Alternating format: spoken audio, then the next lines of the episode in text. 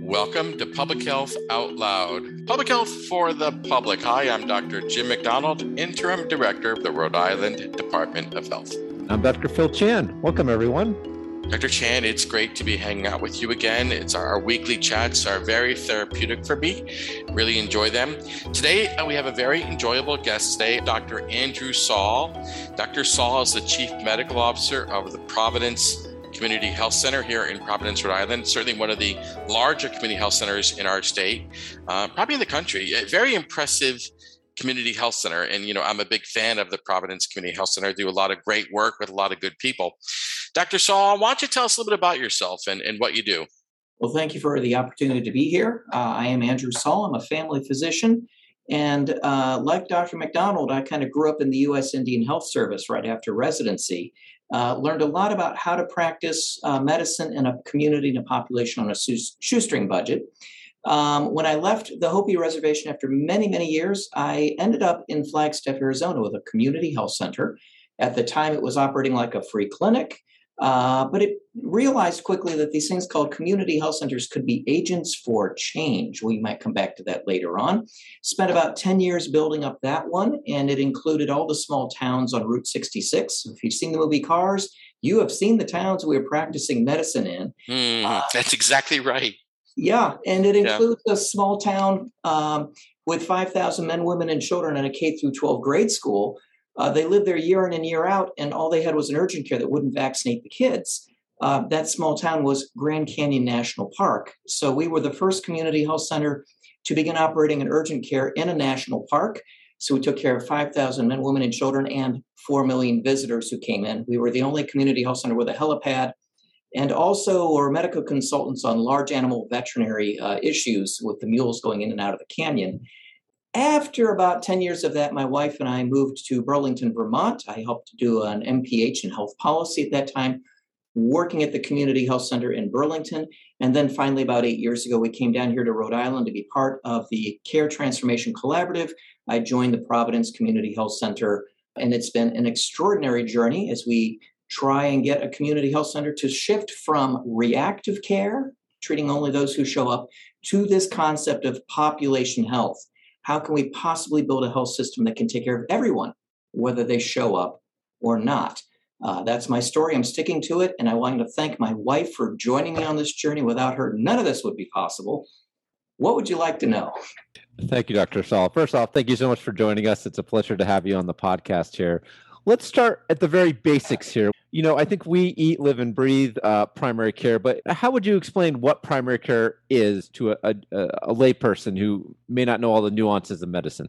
Right. And and there's a lot of different metaphors and ways to describe it, but it's kind of the foundation of the entire healthcare system.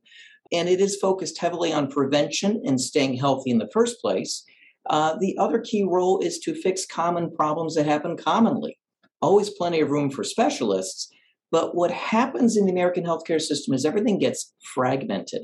And so, one of the key roles of primary care is to help coordinate it and to be that patient navigator, the patient advocate, to help you, the savvy consumer, get maximum value and stay healthy in the first place. You, you did a wonderful job of just describing that. That was that was great here. One of the things that just dawned on me though is not everybody has a primary care provider. Not everyone has a family doctor, you know, pediatrician, family physician, call it call the person what you will. You know, what do you make of that? Why is that? I mean, I don't think it's so simple as they don't want one, but what is what is the story there? Well, from the patient viewpoint, okay, not one size doesn't fit all. There is always the educated, savvy consumer who, if you give them a, a book of rules, they will be able to access the healthcare system and do quite well assuming there's transparency in price. But guess what? That's like 10% of the people. 90% of us are either too busy or unaware that we should be doing these preventative things. So, as you begin to look at healthcare systems, you have to realize that one size doesn't fit all. And you've got to always reinvent yourself and take a broader approach. So, as the patient, do how do I get a primary care? Well, we have big issues with supply and demand uh, a lot of the large groups and small practices in the state, they're not taking new patients. So even if you want one, you might not be able to get one. And even worse, you may not know that you probably need a navigator or an advocate. So there's a lot of people out there who are in the mindset of, I feel well today, must not be anything wrong. But with a little common sense or education, you know, they might be able to live a healthier, more full life. And now I kind of push back saying, well, if we're going to define a primary care provider, I, I actually want to say what you really need is a medical home because you don't need me, an MD with a bunch of degrees after me, after my title, telling you that you shouldn't smoke, should wear a seatbelt, should eat more. You know what? There are other people on our care team who can do that education piece easily, better, quicker, faster. And the other thing to realize is that this concept of a medical home, you need to know where you belong, how to access the system when you're ready on your terms. So it's kind of a different way of looking at how we deliver healthcare. Everyone should know where they belong, where to go when they get in trouble. And it sure is nice to have a navigator looking out for you to help you interface with the system. All good, Dr. Saal. Let me ask you this one question that uh, I get from some younger folks, especially, right? In 20s and 30s, uh, otherwise healthy, no medical problems. For someone in their 20s or 30s, otherwise healthy, no medical problems, do they need a primary care doctor or provider? What would you What would you say to that? The answer is yes. You need a medical home. You need to know who your person is, who your contact is. Um, and, and the reason is because you never know when you need help until you need help. And with the fractured American healthcare system, whenever there's a problem, whenever the system breaks, whenever someone doesn't know what to do, when they've got a problem, the path of least resistance is to the emergency room. Now, we set that up and it's really, really great if you're having a heart attack or a stroke, but the ER was never meant to be the place you go because you don't understand how to access somebody's clinic system. So for us, there's always this continuing bit about educating the patients so that they know that we're here in the evening hours. They know what to do on a Saturday. They know about the answering service. And we built two very large urgent cares here in Providence. We want to give people a place to go. They know this is their home, that on the weekends, if their child has a cold or a fever, they know they can come here instead of going to the emergency room. So that's kind of an expanded concept of what is a medical home. I mean, one thing about emergency departments is they have to see you. It, it literally is, you know, a federal law, um, and and and they're open 24 hours a day, seven days a week, and thank goodness they are. But it's really often, you know, just not the best place. Um, you know, having seen many crowded emergency departments during the pandemic, in particular. I want to just go back to your role at the Providence Community Health Center. You're the chief medical officer at the Providence Community Health Center. Can you tell us a little bit about what the Providence Community Health Center is? You know, you know, maybe what it is and, and who does it serve? Tell us a little bit about the Providence Community Health Center story. All right. Well, across the country, there are now 1,400 community health centers. Each one is neighborhood controlled. And what makes them very, very different, we came out of the 60s, we came out of the war on poverty. Whenever you see a community health center anywhere in the country, you have to ask who's in charge. And it's neat because when you see community health center, it means 51% of the board of directors are patients. Just let that soak in. Imagine ExxonMobil if half the board were gas station attendants or lived downstream of the drilling fields. That fundamentally makes you very, very humble, keeps you hungry, keeps you doing grassroots things in the community, keeps you very focused on the people you serve. This community health center is one of the oldest in the country. We are number eight, uh, digging through the archives, the eighth oldest in the country. Um, and we were founded in 1968. Uh, we now have 10 offices here in Providence, just about 650 employees, 100 physicians, nurse practitioners, dentists, optometrists, podiatrists, a lot of different people, support staff here. It just spreads out. We've got community health workers, nurse care managers, and this very dynamic outreach approach. So here we are now serving about if you look back one year, 60,000 people. If you look back three years, we have 80,000 people who call us their medical home.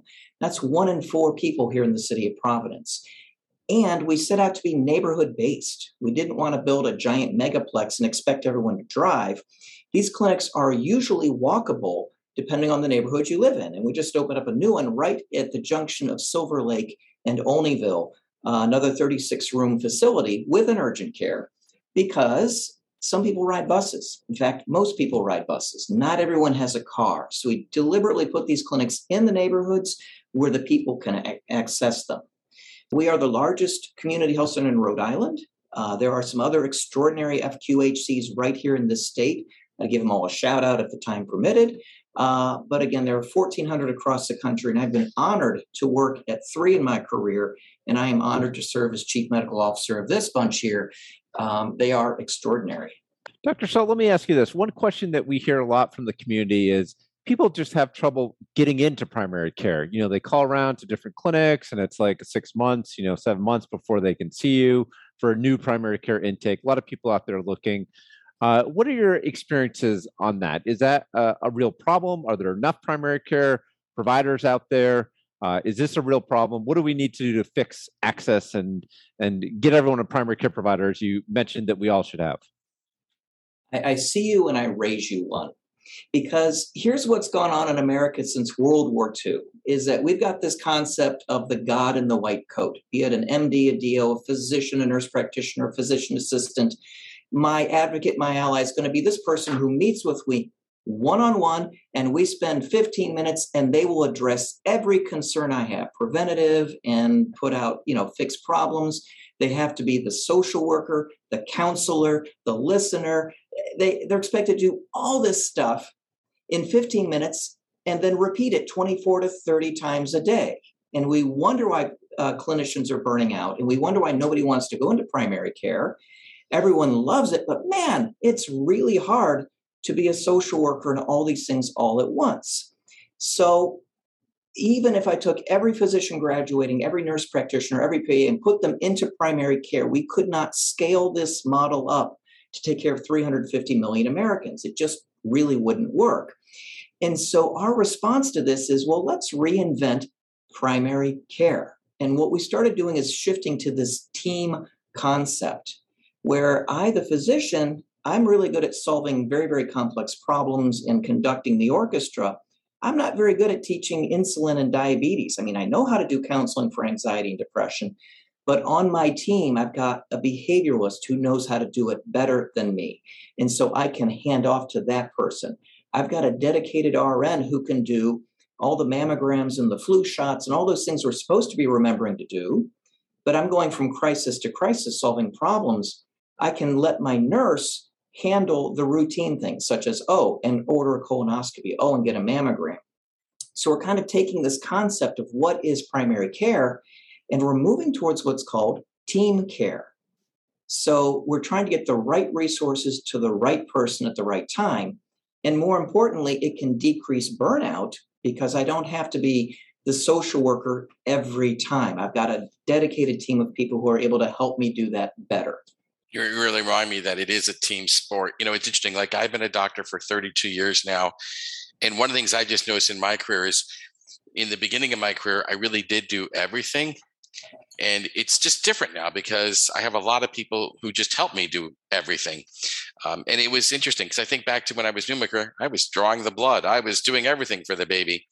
And it's just, quite frankly, better when you have other people help you. And I want to pivot our conversation a little bit to redesigning the primary care model and talk a little bit about population health. It's something you've talked to us about before in other settings and you know you're an advocate for this. Can you tell us a little bit about what redesigning primary care and with an emphasis on population health might look like because it's something that I'm very interested in. This could be 20 podcasts, but I'll, I'll take the brief approach since World War II, America's been doing what's called fee for service. You only get paid if somebody shows up and you deliver an office visit. Well, that's great, but you're kind of forcing the whole healthcare system to churn and go fast and focus on short problems. And it doesn't give you that wraparound, comprehensive approach that you need. But in order to add integrated behavioral health, clinical pharmacy, nurse care management, the traditional model of how we pay doctors doesn't work. And so we're not talking about ACOs, AEs, different ways to do this.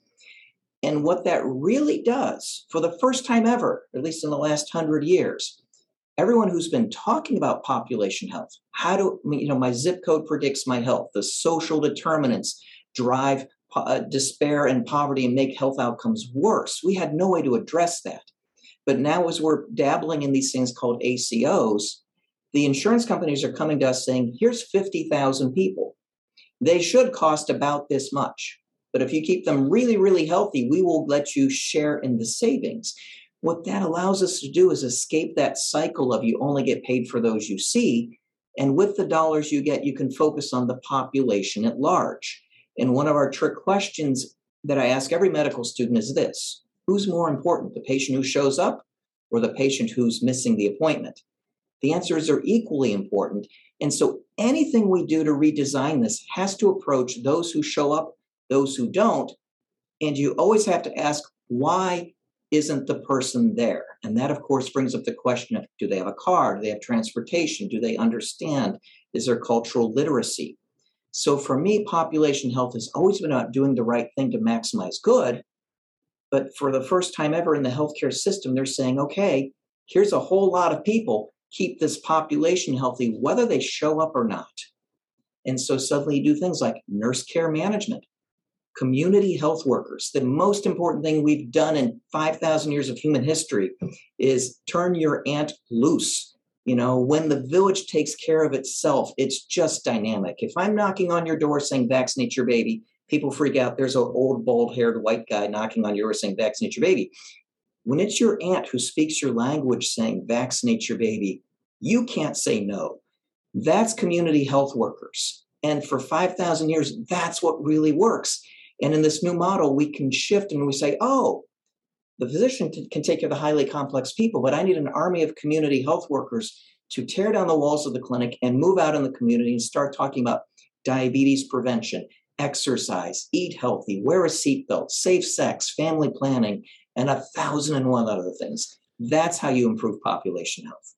Dr. Shaw, let me ask you this. This sounds uh, amazing, and certainly with my public health hat on, it sounds exactly what you want to do. Uh, this is a bit of a paradigm shift, as you mentioned, from the fee for service, you know, typical payment models, from the one-on-one, you know, physician in the white coat, stethoscope. Uh, you are trying to do this at Providence Community Health Center. Let me ask you this: Is it working? Yes, I'm happy to say it's working. Uh, we did proof of concept in the first couple years. There's of course 20,000 different areas to improve it and make it better. But right now we have to, we're still, as they say, standing in two canoes. And I've got two canoes pointing different directions. I still need to make certain there's face to face visits to help keep the lights on. But we're doing this really dynamic population health efforts. Does it work? Well, for quality, imagine every imaginable barrier to the social determinants of health for inner city people who have, you know, live in poverty, language, no car, uh, you name it. Our children by age two are vaccinated in the 90th percentile in the nation.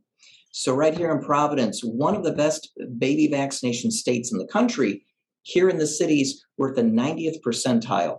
Uh, our people with diabetes and hypertension are in the 75th percentile nationwide for overall care. So, this model works. Uh, as we say, it's not good enough to be good. We have to be the best. We're obsessed with being the best, regardless of the ability to pay addressing it through the lens of structural racism and the social determinants of health. Now, there's a there's a mission statement. I'd turn the camera around and show it to you. It's on the wall. That's what guides us. I really love the way you say that. I mean, I've been a big fan of community health centers for a long time, and they've changed over the decades. You know, what was once a place of care of last resort is really becoming, I think, the leading edge of primary care. You know, it's it, and one of the things about federally qualified community health centers that I really resonate with as a state health director is we have common goals. We are very aligned with what we're trying to do. You know, as a health department, we want to keep the population healthy, and we love to see these quality indicators. Community health centers have the same goals, and it's really interesting when you look about it. It's like part of the whole shift from fee for services you know, we're moving from a sickness system in the United States to a wellness system in the United States. It, it's taking us far too long to get there. Other countries figured this out quite some time ago, but it really underscores this concept I, I refer to as alignment, where you know federally qualified community health centers really are incentivized to keep people healthy, and if the payment systems follow that path, where we're really paying to keep your patients healthy, that's an incentive that everybody resonates with, and I think you know you underscore it's it's team based care. One of the things I want to shift our conversation to is, you know, it's funny, we don't have to talk about the pandemic in every episode, but it just seems to come up because it's in every life. But I know there was challenges for primary care during the pandemic, and again, we could spend a whole hour talking about it. We won't. Give me a couple of couple of challenges, just maybe two challenges that you guys faced at Providence Community Health Center with primary care. Just be curious what you noticed. Um, my my favorite uh, incident, learning curve, was the day that the Rhode Island National Guard, God bless them, began doing testing for COVID out at Twin Rivers Casino. Amazing people. We worked hard with them. Uh, and it was somebody on my team who said, That's great. We're doing car based testing. Everyone said, That's great. And then this person said, But if we only test people with cars, then only those with cars will be tested. And so within 24 hours, we worked with the Guard and we set up one of the first walk through drive through sites in South Providence so that people could basically walk up and be tested. And, and we got to help launch that. It's, it basically is a barber chair in a tent. And it worked. And then the Rhode Island National Guard disseminated that, that model out to the other states. But that just goes back to the idea that one size doesn't fit all. And one of our main assumptions was car based testing, good. Most people have a car. Well, that's not how it goes also, lessons learned out of the pandemic the ability to do point of care testing rapidly uh, was always in mind. And those structures that we built, uh, we had these aging clinics. Some of our clinics are 40, 50 years old. They had side doors. They had negative pressure rooms because we used to treat a lot of tuberculosis with new American populations. It wasn't hard for us to basically ramp up our negative pressure capacity to safely screen and treat people with hot flu like symptoms. And today, among the 10 clinics, we have 24 negative pressure rooms and rapid testing ability for flu and COVID and a few other things as well. So, able to harness that historical nature and then turn it into something for the 21st century. So, dang proud to be here. Mm-hmm. Something interesting you mentioned earlier um, it's really hard to get new patients in but we are taking new patients. And one of the greatest things I ever hear is when somebody with Blue Cross or United shows up saying, Can I even come here? The answer is yes. And what we find is that because we offer extended hours, evening hours, urgent care, Saturdays, and have really cool, you know, docs who love to be on a first name basis, we actually draw a lot of people with commercial insurance. And any nickels we make over there, we use to offset the care for the uninsured. So our mission has always been to the uninsured. We thrive in this insane market that's heavily Medicaid and Medicare. And if somebody with commercial insurance comes here and, oh, yes, we're taking new patients, all that revenue goes to help somebody else who may not be able to pay full price. So that is the highest thing I saw in the pandemic is people are really happy to come see bright, sunny buildings and have first name basis relationships with entire healthcare teams. Dr. Shaw, let me ask you this. Uh, has anything positive come out of the pandemic related to uh, your clinical setting, community clinics, PCHC? Anything positive?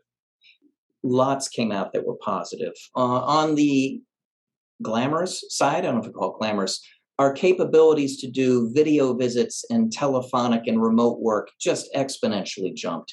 And that's been extraordinary. Most of our visits now are back to the old face to face, but there's certain subsets of people who just can't really tolerate a big noisy clinic. So our behavioral health department is doing a lot of visits either remotely, virtually, or on the phone. This has been a niche that's opened up that everyone said, Oh, you mean if I call and check on that person who's stressed out all the time? They're more calm, they're happier, they know they're okay, and they're less likely to use the ER. Heck, we should be calling these people every day. Uh, doesn't mean you should bill for it, but the idea of telemedicine here uh, made a quantum leap.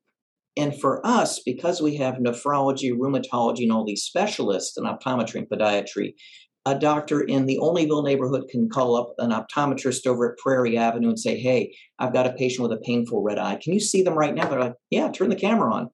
Uh, and then we'll use Lyft or Uber to move the patient from point A to point B. So that's the glamorous side of the pandemic. Behind the scenes part, our ability to track any condition by race, ethnicity, gender, zip code also took a quantum jump. You can't identify a disparity or address a healthcare disparity if you can't track it or measure it. And we were already building these systems, but as the pandemic broke on us, we were able to pull data from current care, our state health information exchange, pull in lab data, crosswalk all that by race and ethnicity, and we early on identified that the pandemic was really, really bad in Olneyville.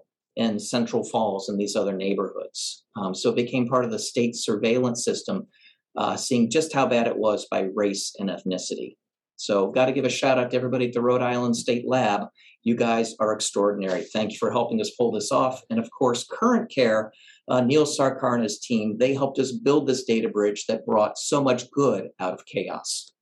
It's a good note to end on, by the way. And our time has gone by much too quickly, but it's been wonderful to talk a little bit about the Providence Community Health Center, really a little bit about future systems of care, how primary care is changing and, and will just only get to be more of a team based um, experience, really more focused on the patient. One of our traditions at Public Health Out Loud is to end with the final word from Dr. Chan. Dr. Chan, what's the final word for today's episode? Yeah, thank you, Dr. McDonald, and thank you, Dr. Saal, so much for joining us. Uh, it's been a fascinating discussion. In closing, I want to leave folks with a moment of Zen to consider throughout the rest of your day. And Here it is uh, from Buddha Whatever words we utter should be chosen with care, for people will hear them and be influenced by them for good or ill. Thank you all and be well. I want to thank Stephanie Menders, our executive producer, Carol Stone, our technical director. I'm Dr. Jim McDonald. Have a good, keep up the great.